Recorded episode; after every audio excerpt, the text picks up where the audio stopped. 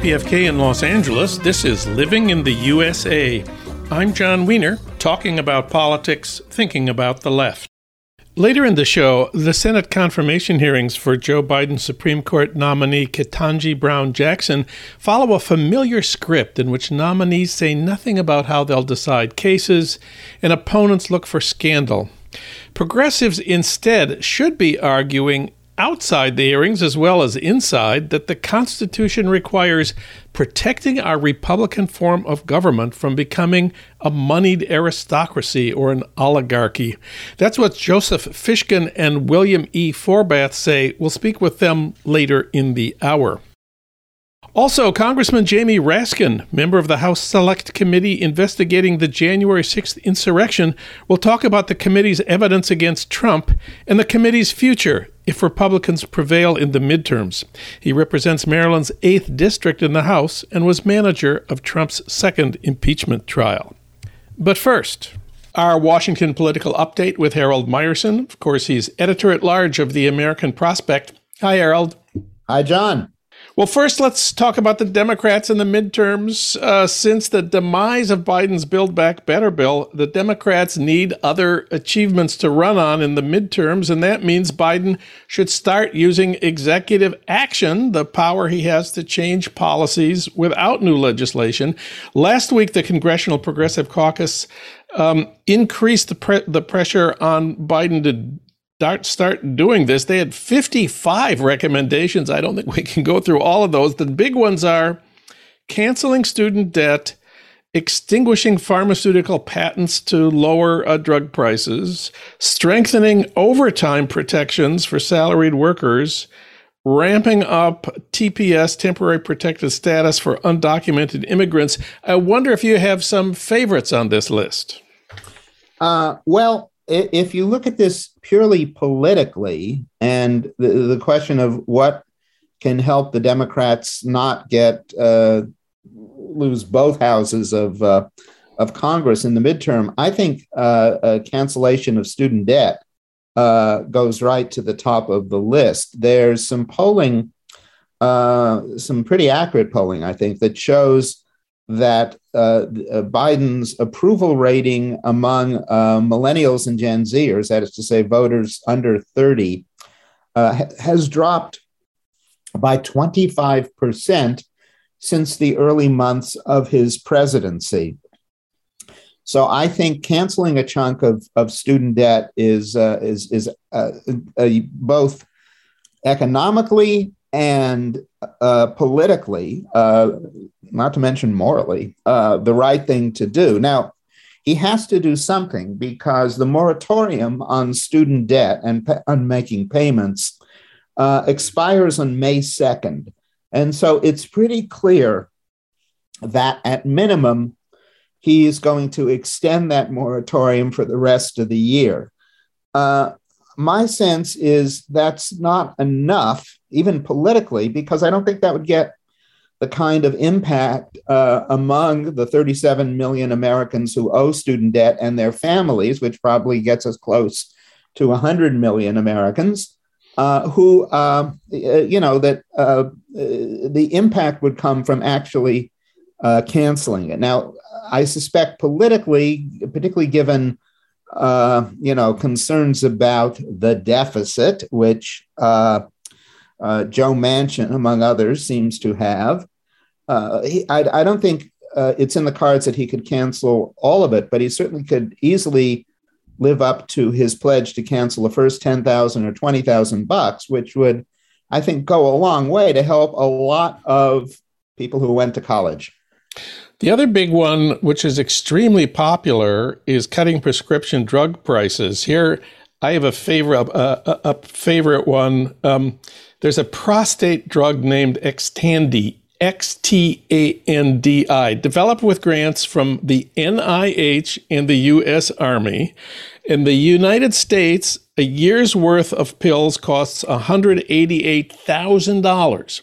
There are two generics ready to go, and they'll cost $3 a pill. They'll cost 2% of the current price.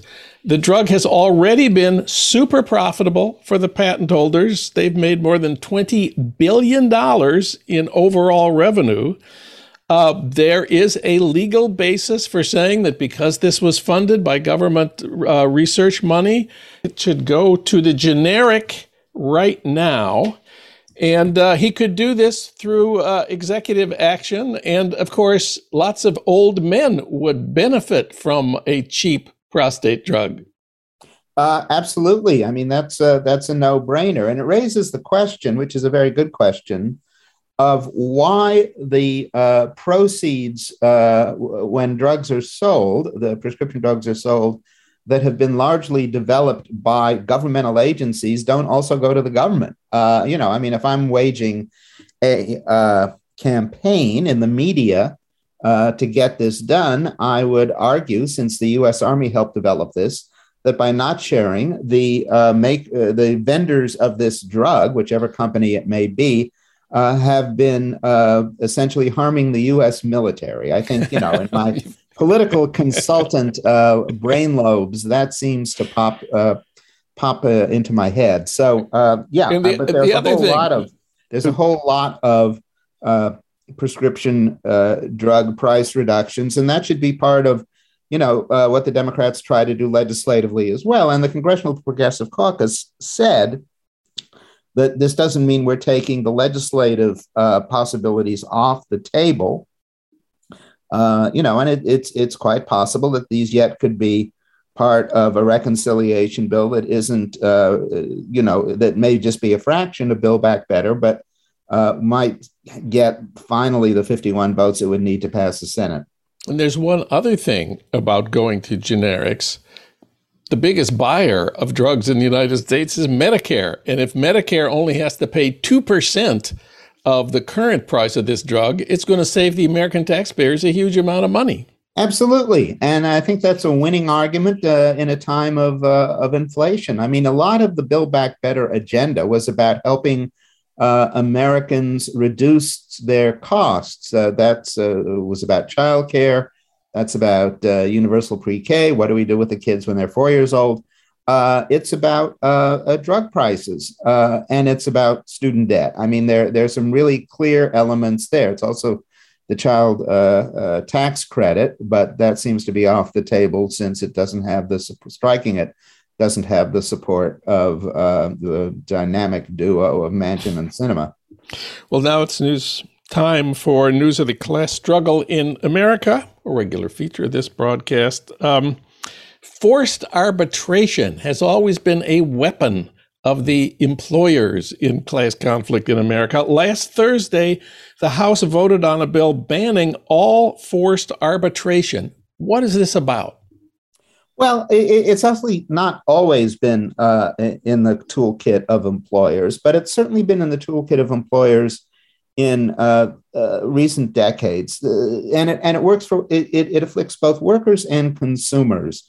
Uh, as a condition of employment, uh, more than half of American workers, when they say oh, uh, sign a contract saying "I'm working for you," uh, it, down in the fine print it says, you know, if uh, you cannot go to court and sue us, um, if you have a grievance uh, that you would otherwise do that way, you have to submit to an arbitration process, and it has been the case that when these arbitration processes are submitted to, um, it, it, gets much more favorable uh, results for the employer uh, than would be the case if they uh, if they went to court. These clauses are also in a number of consumer clauses with uh, one's phone company, one's cable company, one's internet company. Uh, way down in the fine print, but it precludes uh, people using, you know, with you know legitimate grievances against those companies from going to court as well. Um, so one uh, the, the, the both houses of Congress got together earlier this year to ban uh, forced arbitration in matters of sexual abuse and harassment. Uh, that seemed like uh, a too too risky for Republicans to oppose. So actually, a small a majority of Republicans actually voted for that in the House, and the Senate passed uh, by a voice vote. Uh, now, the bill that passed last uh, last week uh, in the House uh, actually banned forced arbitration for all grievances. And um, the uh, I think 113 Republicans who had voted to ban it in, in the case of uh, sexual assault declined slightly from 113 to one. And this um, one, this one, there's one Republican who joined the Democrats in supporting a ban on all forced arbitration. Who is this hero? Well, there's a lesson here. It's one of the craziest Trumpy members of uh, the House Republican delegation, Matt Gaetz of Florida. Matt Gaetz has been is under still under investigation for his role, his alleged role in a sex trafficking ring. And so when this came up first, with the uh, uh, banning forced arbitration in, in, cases of sexual assault and harassment, he, of course, uh, voted uh, yes, he would ban it. and then there was a lot of blowback, like, oh, God, the guy's only covering his ass. Come on, if he weren't under investigation, he wouldn't do this.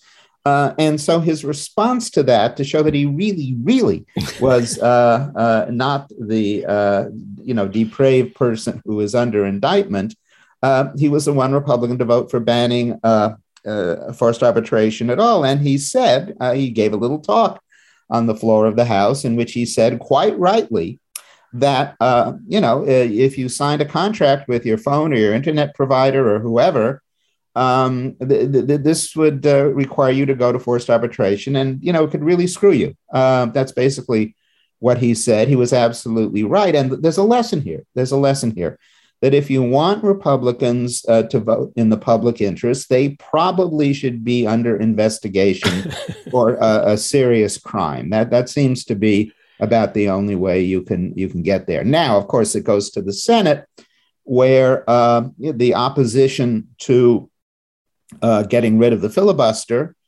uh, you know, is uh, is is going to uh, make it impossible to pass. It's sort of like one anti-democratic part of our government comes to the rescue of another anti democratic part of our social system. I understand that there is one state that has banned forced arbitration in all instances. And what state is that? It is California, um, which is, uh, you know, goes to show that when you have uh, overwhelming uh, Democratic majorities, both in the state and in the legislature and in statewide elected office, you can actually do stuff. It's been held up in the courts. It recently, well, recently in, in September, the Ninth Circuit federal court said yes. Uh, you know, of course, this waits. This awaits a Supreme Court, which has been a fan of forced arbitration. At least the six Republicans on the court have been. Uh, the, at that point, it was five. Uh, uh, ruled in favor of it in 2018, but for the specific congressional legislation, uh, it's uh, you know then then the court's hands are relative relatively tied. Well, more news about the class struggle in America is that there's a big strike at Chevron in Richmond, California. 500 Chevron workers went on strike Monday after they voted down a contract offer from Chevron and the company refused to return to the bargaining table. Their union is the Steelworkers Union. This is one of the largest refineries in California. It's the largest employer in Richmond. It produces gasoline and other fuel.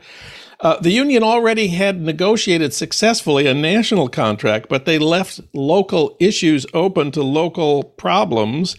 And Local 5 in Richmond said that worker fatigue and a lack of staffing were vital issues from from them and so they're going on strike. What can you tell us about uh, life in the oil refineries these days? Well first of all um, a number of years ago probably about 15 years ago the steel workers uh, consolidated under their umbrella a, a lot of production related unions that were small and getting smaller.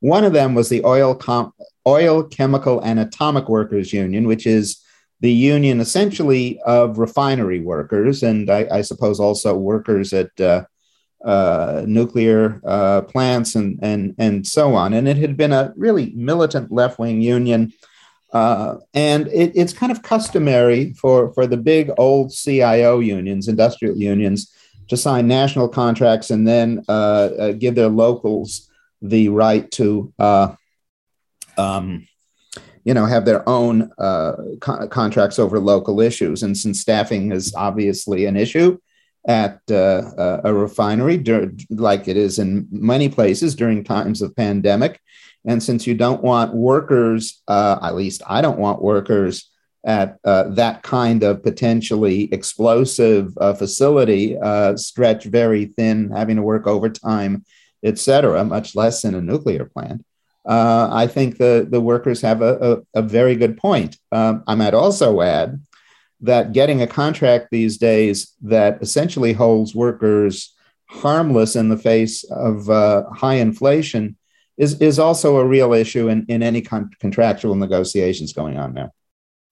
And let's talk about wages. Congress has not passed the Raise the Wage Act, which would set a $15 federal minimum. We had a new report published Tuesday by Oxfam America that said nearly 52 million workers in the United States, about a third of the country's workforce, earn less than $15 an hour.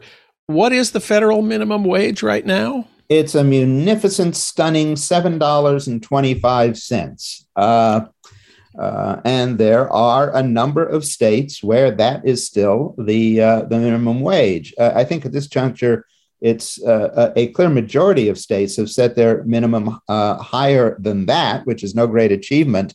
but there are some a number of states in the South that in which that is not the case, and a few uh, even in the Mountain West. So uh, this is a this is a real issue. Uh, it's unfortunately one thing that uh, Biden can't do by executive action, though he has quite commendably uh, essentially issued an executive action saying that anyone doing any, any company doing federal contract work uh, has to has to do that. But that still leaves, as the Oxfam study says, maybe a third. An economic policy institute studies uh, a couple years ago said it was a quarter, but let's let's compromise and say 30% of the American workforce still works for less than $15 an hour. And then again, so much of the American workforce isn't really able to work a full 40 uh, hour week. So that certainly is a reduction in income. And then so much of the American workforce is mislabeled as independent contractors. And so they're not even um, eligible for any statutory minimum wage. And the other thing that the uh, current bill before the Democrats uh, uh, would would fix is the federal minimum minimum wage for tipped workers is two dollars and thirteen cents an hour, and the federal minimum wage for workers under twenty is four dollars and twenty five cents an hour for ninety days. These seem tremendously unjust. Yeah, they are, and uh, I mean, people think of tipped workers. Well, you know. Uh, in, in a good restaurant, a guy and a, and a, and a, and a non-guy, a woman can can get all this money in tips. Well, most tip workers don't work in really high-end restaurants, uh, and uh, there are many like uh, uh the people who park your cars who aren't accustomed to getting tips at all. Uh, and th- there's a very good organization called One Fair Wage, which has been working against this and gotten some success in various states. Uh, but you know, really, this needs to be uh, st- struck down in, in any fe- new federal minimum wage law. One last thing uh, the Senate Judiciary Committee, of course, is holding confirmation hearings about Biden's Supreme Court nominee, Judge Ketanji Brown Jackson.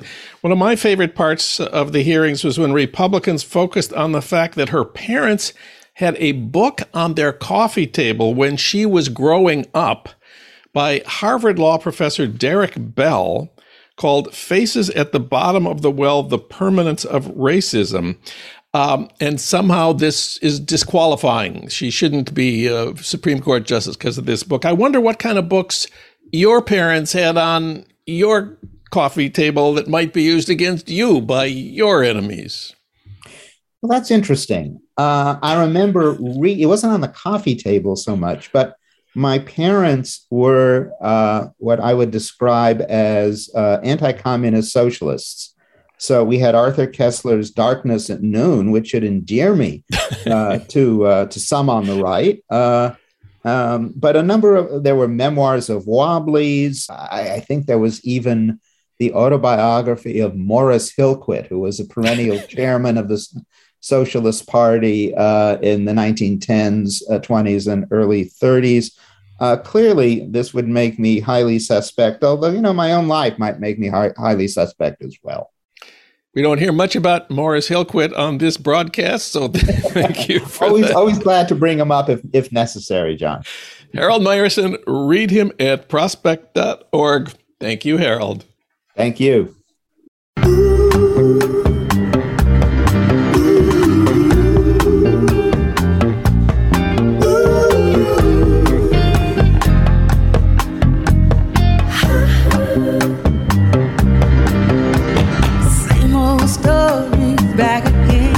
It's the same old story. This is Living in the USA, and I'm Jon Wiener, talking about politics, thinking about the left. Senate confirmation hearings on Biden's Supreme Court nominee Ketanji Brown Jackson are underway now. The question and the answers are all predictable. But what should arguments about the court and the Constitution focus on? And who should take part in those debates? For comment, we turn to Joseph Fishkin and William E. Forbath. They're the co authors of a new book, The Anti Oligarchy Constitution Reconstructing the Economic Foundations of American Democracy. Joey Fishkin is professor of law at UCLA. He's written, in addition to lots of law review articles, he's written for the Washington Post and the Atlantic. Joey Fishkin, welcome to the program. Thank you. Great to be here. And Willie Forbath holds the Lloyd M. Bentsen Chair in Law at the University of Texas, Austin. He's written recently for the New York Times op ed page and The Atlantic. Willie, welcome. Thank you. Well, please remind us what is the script for Senate confirmation hearings of Supreme Court nominees? It's very ritualized performance. Who says what? Joey. The nominee says as little as possible. Her supporters say how brilliant she is and what a great person she is. And opponents try to find something that can be some sort of a scandal. But what nobody does is actually talk about the major differences between the two parties' actual views of the Constitution and the law, because that's not part of the script.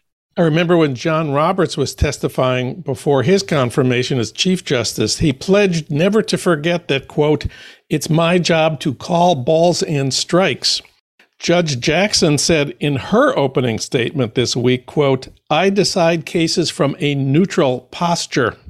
Nevertheless, Senator Marsha Blackburn, Republican of Tennessee, accused her of having a, quote, hidden agenda and asked if her hidden agenda was, quote, to let violent criminals, cop killers, and child predators back on the streets, close quote.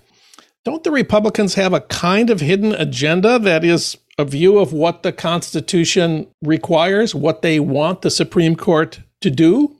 Willie? They do, although our view is we'd all be better off if they put it on the table and our view is also they're no different from the Democrats in the broadest sense of having a constitutional vision and a set of principles that they're hoping to promote.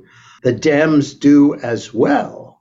And we're not here to urge a more wide open confirmation hearing process. That might be better, but we don't think that the, the biggest biggest stakes lie there. We think that it's it's been a bad wrong ter- turn in our political life as a nation to have these fights about what the constitutional vision should be and what the Constitution requires and prohibits in this arena at all. We reconstruct a long, long history during which, until roughly the latter part of the 20th century, Americans fought about these questions of rival constitutional visions, rival principles in ordinary politics, in party politics, in campaigns, and on the in the halls of Congress or the floor of Congress, so that it's self-deluding and it's and it's no good for anybody and, and nor for the court to jam all these hidden clashes into the confirmation process or into the court. Just one footnote here. I looked up where was it that Judge Jackson used the term hidden agenda it was in her undergraduate senior thesis. What what's going on here is they're looking back for some time when Judge Jackson spoke in a normative voice, like spoke, th- said things not like how she judges as a judge, because as a judge, she's been very centrist, middle of the road, pretty standard judge. And, you know, there's a sort of frustration on the Republican side that they can't successfully pin her uh, to views that are clearly more liberal than how she has actually acted as a judge. But it's really kind of emblematic of the whole problem with this process, which is we have elevated this idea that judges are sort of the high experts in they're the only ones who can really be trusted to interpret the constitution for us and so that just puts tremendous pressure on which people are going to be those great guardians and it would be uh, a lot better if we viewed interpretations of the constitution as something that all of us do and that politicians not just judges uh, have a responsibility to do well, we know what Republicans want government to do. They want to protect wealth from redistribution. They want to protect business from regulation and from organized labor. And they say the Constitution is on their side. You say the Democrats today have forgotten that they once had not just political arguments and policy ideas about this, but constitutional arguments on their side in all these fights. What, what were the constitutional arguments? constitutional arguments ran along three great principles. One of them was the Constitution requires government to constrain and prevent oligarchy, hence the title of our new book. That the Constitution requires curbs on concentrated economic power. Why? Because concentrated economic power always turns into concentrated political power and undermines political equality and Republican self rule. And that that was a mainstay of the sort of founding era's thoughts about political economy. Two, the Constitution requires the kind of economic order that sustains a broad, wide open middle class. And three, that it has a principle of inclusion across racial, gender, and other lines. And one of the things that gives a special point to taking the Constitution away from the court, or as Roosevelt said, saving the Constitution from the court, is that these principles don't lend themselves to implementation by the court. They are principles that really call on Congress and lawmakers and the executive branch to implement them. And so there, there's sort of many, many important stakes in shifting our regard for who who has a special office in laying out what the Constitution requires. You say the Constitution itself requires limitations and, and restrictions on oligarchy and the moneyed aristocracy. Of course, progressives and leftists for a long time have been making kind of the opposite argument that the Constitution, at least the Constitution of 1789, was profoundly anti democratic. You know, the president is chosen by the Electoral College, not by the popular vote. Senators were not elected, but were chosen by state legislatures. There was no universal suffrage.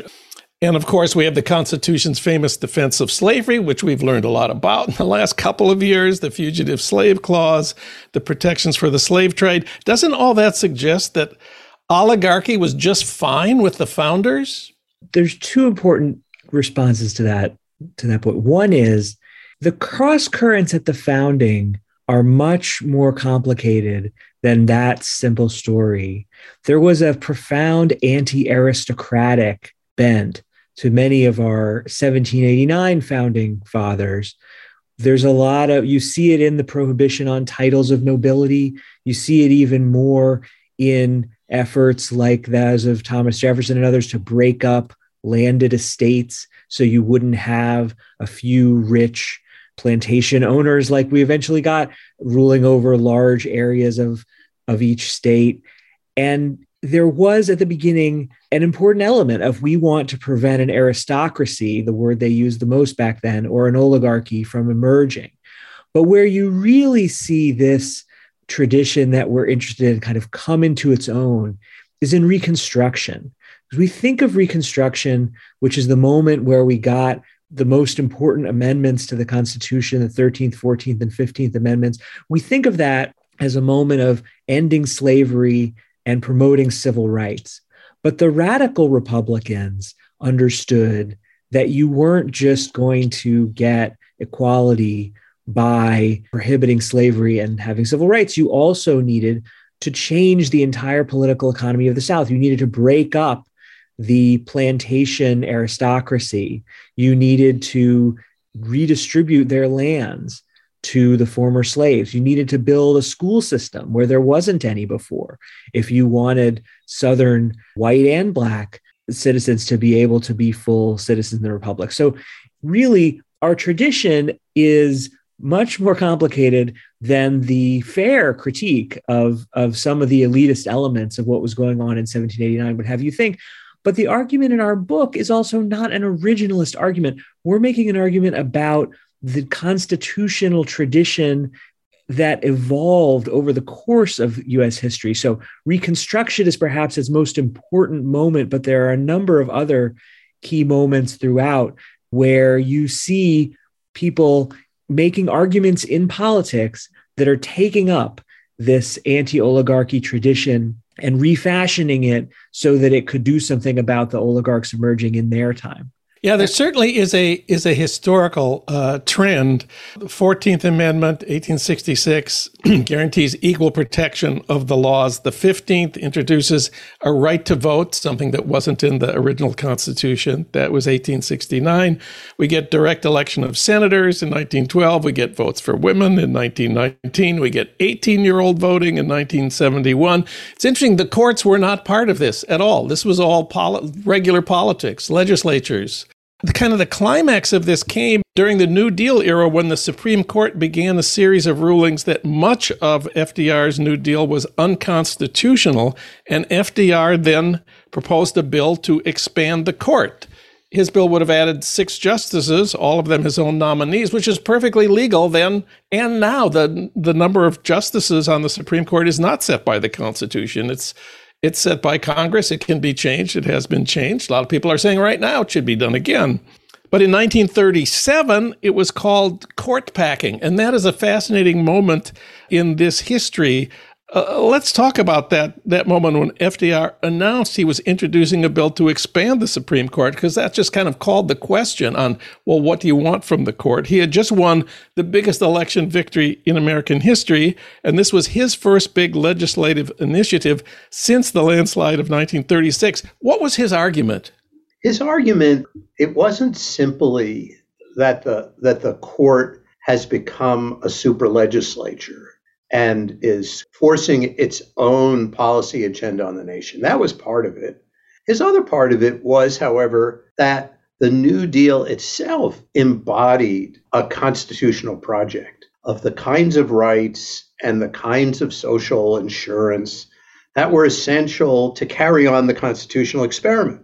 So he was saying that the people have chosen between two constitutional visions and what we remember of the New Deal was simply economic policy is no business of the court, but also what we misremember is the notion the New Dealers were saying it's no business of the Constitution. That's not what they said.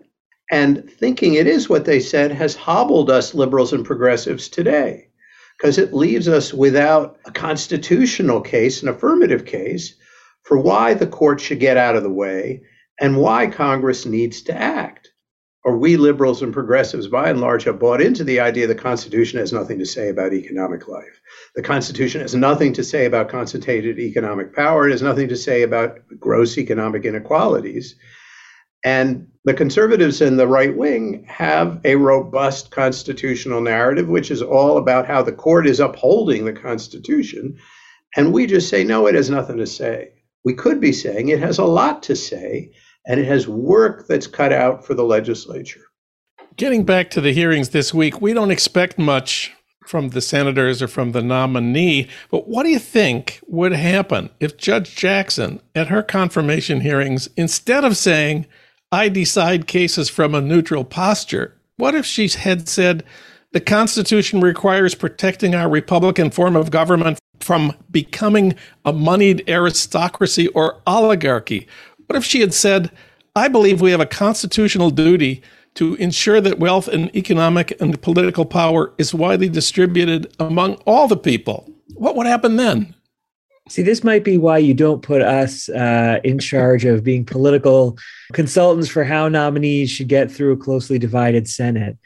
But while I'm not advocating that she make those points, I think it was, it's important for us to open up the space to say that those nonetheless are true, that we don't have a republic if we have too much concentrated economic and political power in too few hands and that that's why we do need Congress today to continue to enact the kinds of laws from social insurance to campaign finance restrictions that would help restrain the current tendency toward oligarchy. And if we can't do it through the Supreme Court, that's nothing new. That's nothing new. The only time that the courts have ever really been on the side of progressive reform in American history is this sort of brief moment of the Warren Court. Much more commonly, courts, as they are now, are the opponents of progressive reforms. And it's against the courts that you have to work in order to uh, uphold the Constitution. Yeah, all we would ask from Judge Justice Jackson is to step out of the way, is to encourage her, her fellow justices to stay out of the way and point out that there are constitutional stakes in upholding the kinds of progressive legislation that, that we think the Constitution requires. So it's not a heroic role that we would kind of cut out for her, even if we, if, even if she made the mistake of en- enlisting us as her advisors. So we need to challenge the idea that the Supreme Court gets the final word, that the conversation stops after they tell us what the Constitution says. Joseph Fishkin and William R. Forbath are co authors of the new book, The Anti Oligarchy Constitution Reconstructing the Economic Foundations of American Democracy. Joey and Willie, thanks for talking with us today. Thank you. Thank you. It's been a pleasure.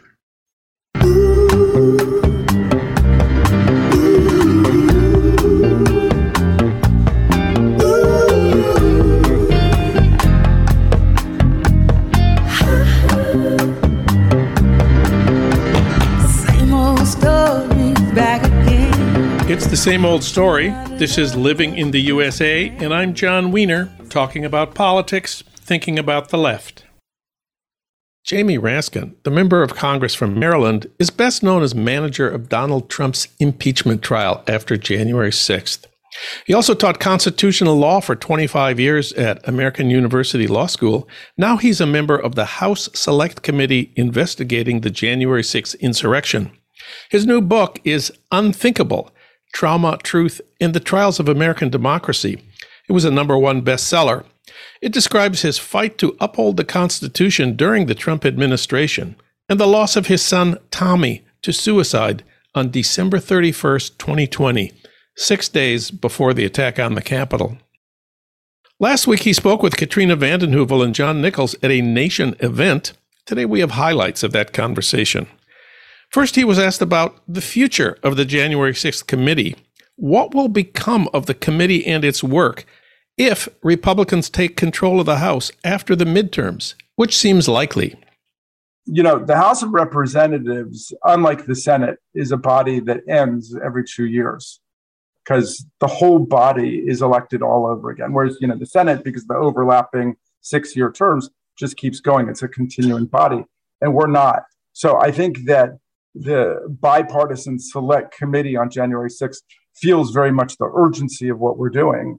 Um, because if the House, uh, God forbid, were to fall into wrong hands, um, it would almost certainly just be terminated um, because they're not interested in it. Or I, I, I take it that the debate in the Republican caucus is do you just end it or do you do what they've tried to do um, in terms of like the Mueller investigation, which is you turn the investigation on the investigators, which is what like Newt Gingrich has been saying that those of us on the committee are going to be the targets of the investigation.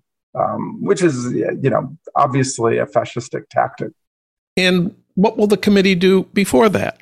We're going to have hearings, which I think will be explosive when people see this was not some kind of uh, rally that got a little bit out of hand, when they see that it was not, um, you know, Trump's mob greeting our officers with flowers and hugs and kisses, as he said. Um, and we'll do a report, and we're going to do a report in a really powerful, cogent, compelling way. Uh, I hope with a mixture of text and video to explain to people uh, what happened.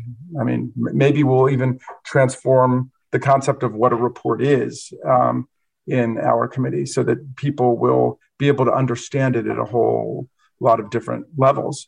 Um, but th- this was an attack on our government. And, uh, you know, you guys have probably heard me talk before about the three rings of sedition, a mob riot surrounding a violent insurrection conducted by domestic violent extremist groups, white nationalist, racist groups like the Proud Boys, who Trump told to stand back and stand by, like uh, the Oath Keepers, who've been charged with um, seditious conspiracy, conspiracy to overthrow the government, like the militia groups, the QAnon networks, uh, the Three Percenters, the Unification Church, and so on. A lot of political, religious, authoritarian cults were in there. And then that was surrounding a coup, an attempt by Trump and his political entourage to overthrow Biden's uh, 306 vote uh, majority in the Electoral College, um, to lower it below 270. And at that point, to kick the whole contest into the House of Representatives for a so called contingent election under the 12th Amendment.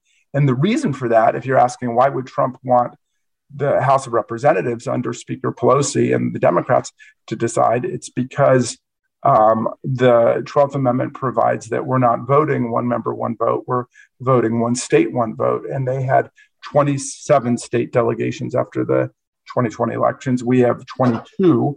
Pennsylvania, nine to nine, is split right down the middle. So even had they lost um, through the defection of that large representative from Wyoming, Liz Cheney, uh, they still would have had 26 votes to, um, if they could have just convinced Pence to do this, to reject those electors coming in from Arizona, Pennsylvania, Georgia, they could have declared Trump the president. He would have invoked the Insurrection Act, declared something like martial law, finally brought in the National Guard to put down the insurrectionary chaos he'd unleashed against us, declare himself a hero and president for the next four years. And then we would have moved into a very different kind of government. And that's what they had planned for us.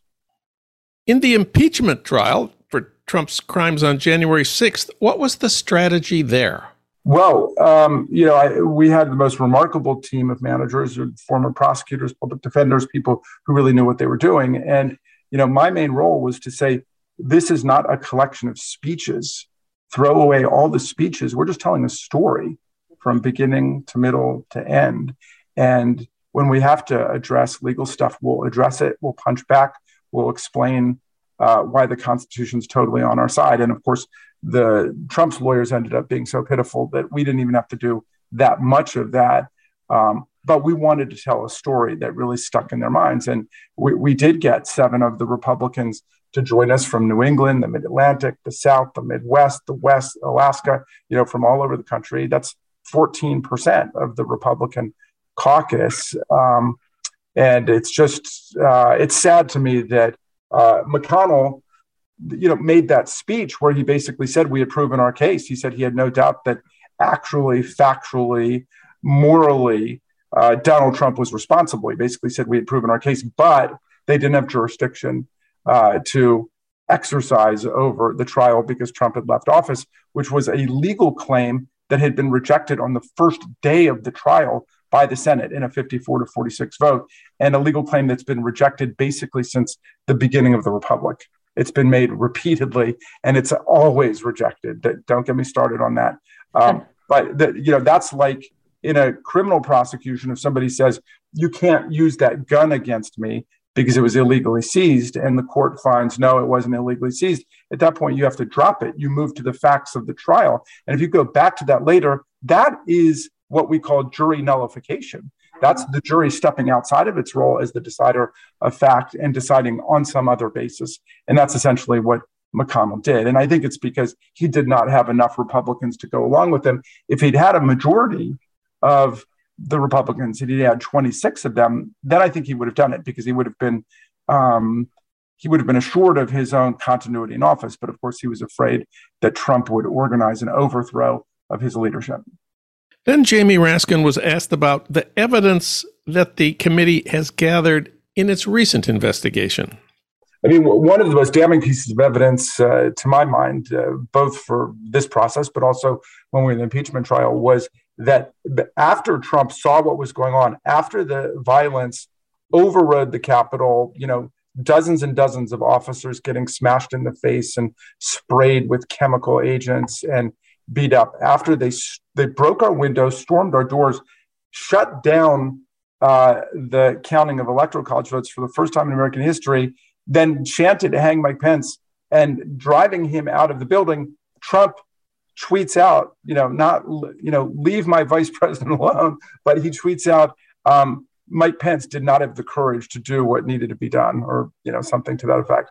Um, and um, you know, the, there, there's a lot of that. It's similar, you know, to what I view now as a dress rehearsal for January 6th, which was the attack on the Michigan State Capitol, which then turned into a plot to kidnap and assassinate um, the, uh, the the governor. Um, and uh, again, when she was, you know, basically being hounded and chased and threatened with her life, Trump is still um, inciting the mob against her, uh, talking about, you know, how you know, uh, you know, she's she's been violating everybody's rights and so on. So uh, Gretchen Whitmer I'm sure could recognize a lot of what happened to Mike Pence on that day. But why has it been so hard to nail Trump?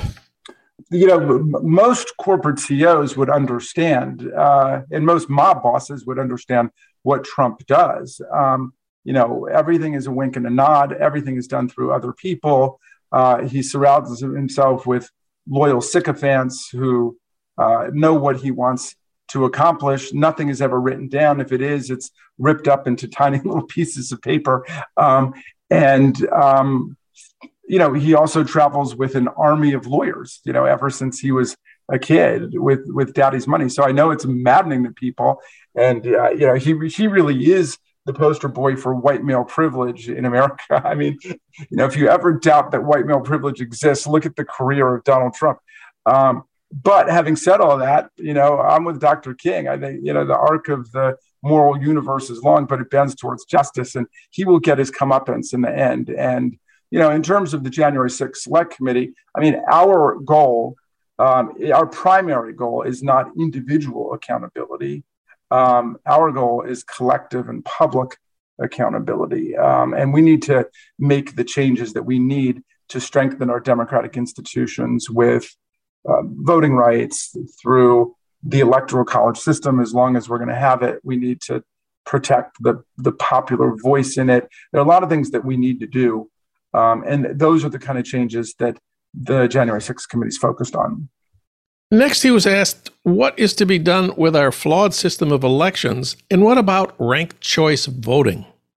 Well, um, I am the sponsor of the ranked choice voting bill in uh, in Congress with my my buddy Don Beyer from Virginia, and um, you know Donald Trump's election within the Republican Party is actually a pretty good demonstration of why we need ranked choice voting. He never really went above, I think it was thirty three or thirty five percent. Uh, you know, a majority of the Republicans, I think, you know, were pretty repulsed by what he was having to offer, but he just sort of went after each opponent one by one. And then he was kind of like the last guy standing.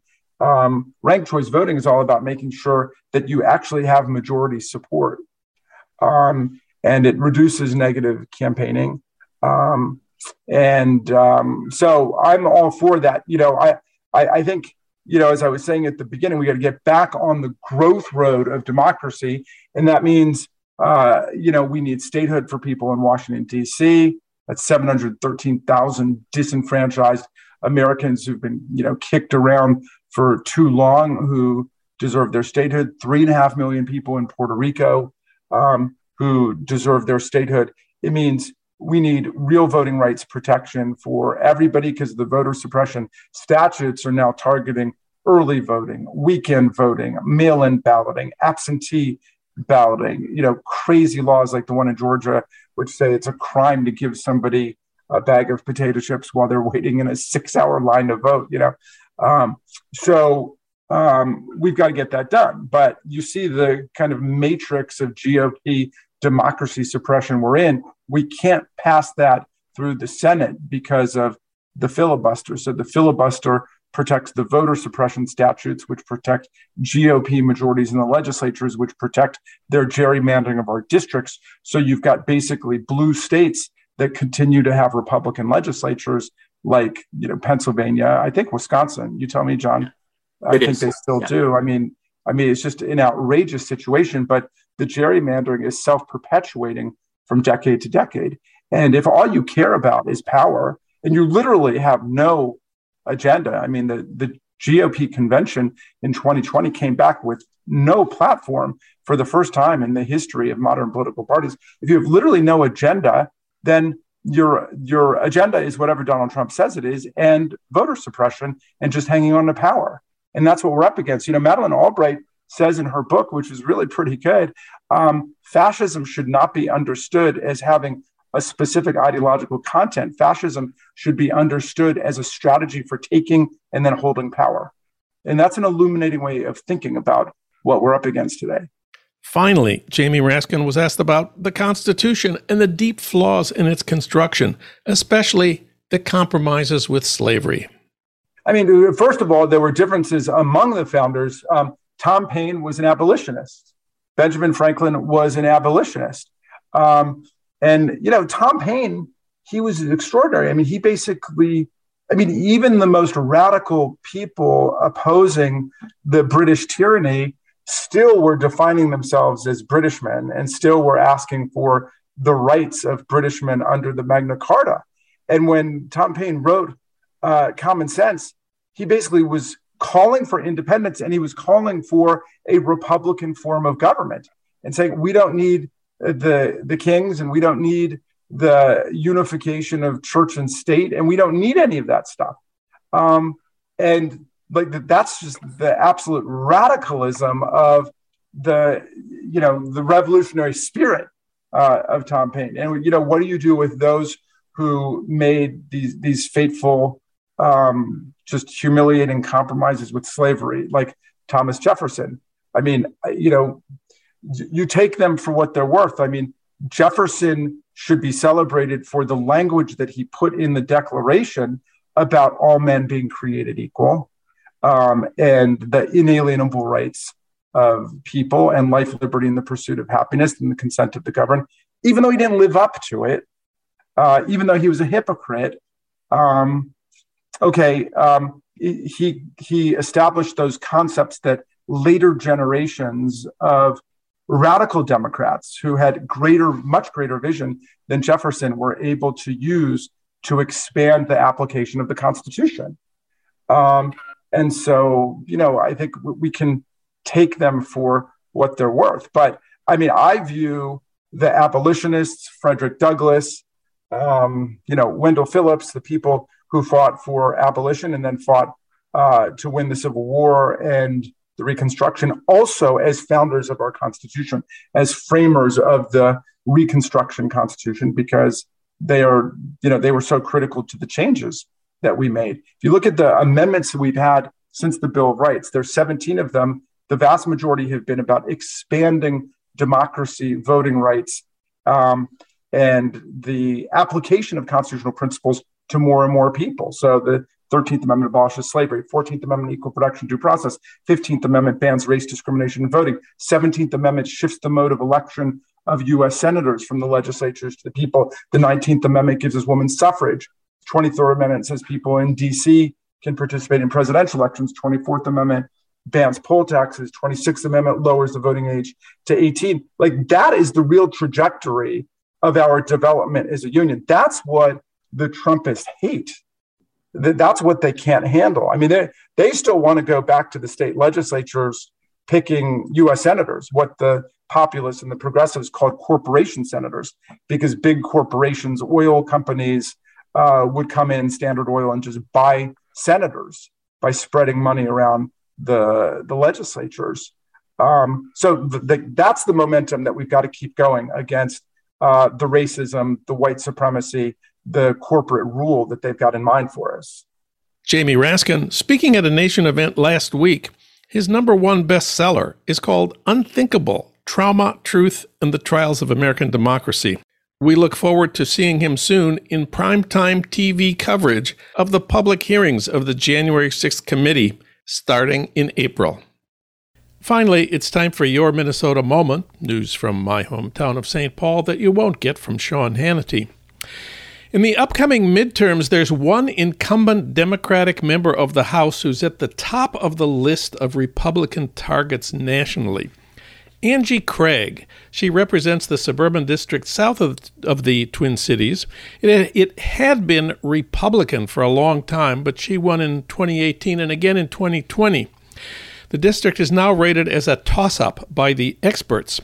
The Republican challenging her is the guy who lost to her in 2020. He's already raised a million dollars and will certainly get the big bucks from Republican donors. Angie Craig's number one issue is that in the words of her website, throughout the last few decades, wealth and power have become concentrated into the hands of fewer and fewer people, and everyday Minnesotans have suffered for it. Close quote. She wants to protect the rights of unions and their members to organize and collectively bargain, and she wants to establish national paid family leave. Her challenger is Tyler Kistner. He's running on the fact that he was an active duty Marine for nine years, and his big issues are what he calls the political indoctrination of our students in public schools.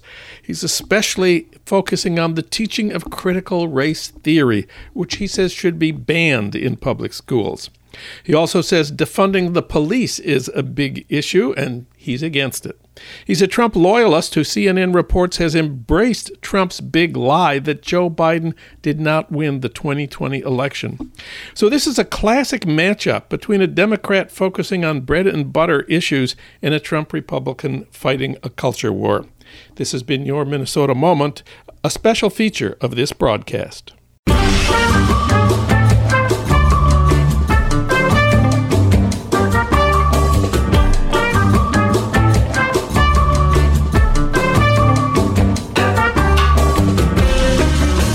That's it for today's Living in the USA. Our sound editors are Will Broughton and Alan Minsky. Our social media maven is Renee Reynolds. KPFK's programming traffic director is Matt Perez. Thanks as always to Ry Cooder for our theme music Mambo Sinuendo. Living in the USA is recorded and produced at our Blythe Avenue studios in Los Angeles. If you miss part of this show or any of our recent shows, you can listen online anytime you want at livingintheusapod.com. I'm Jon Wiener. We'll be back next week talking about politics, thinking about the left, and living in the USA.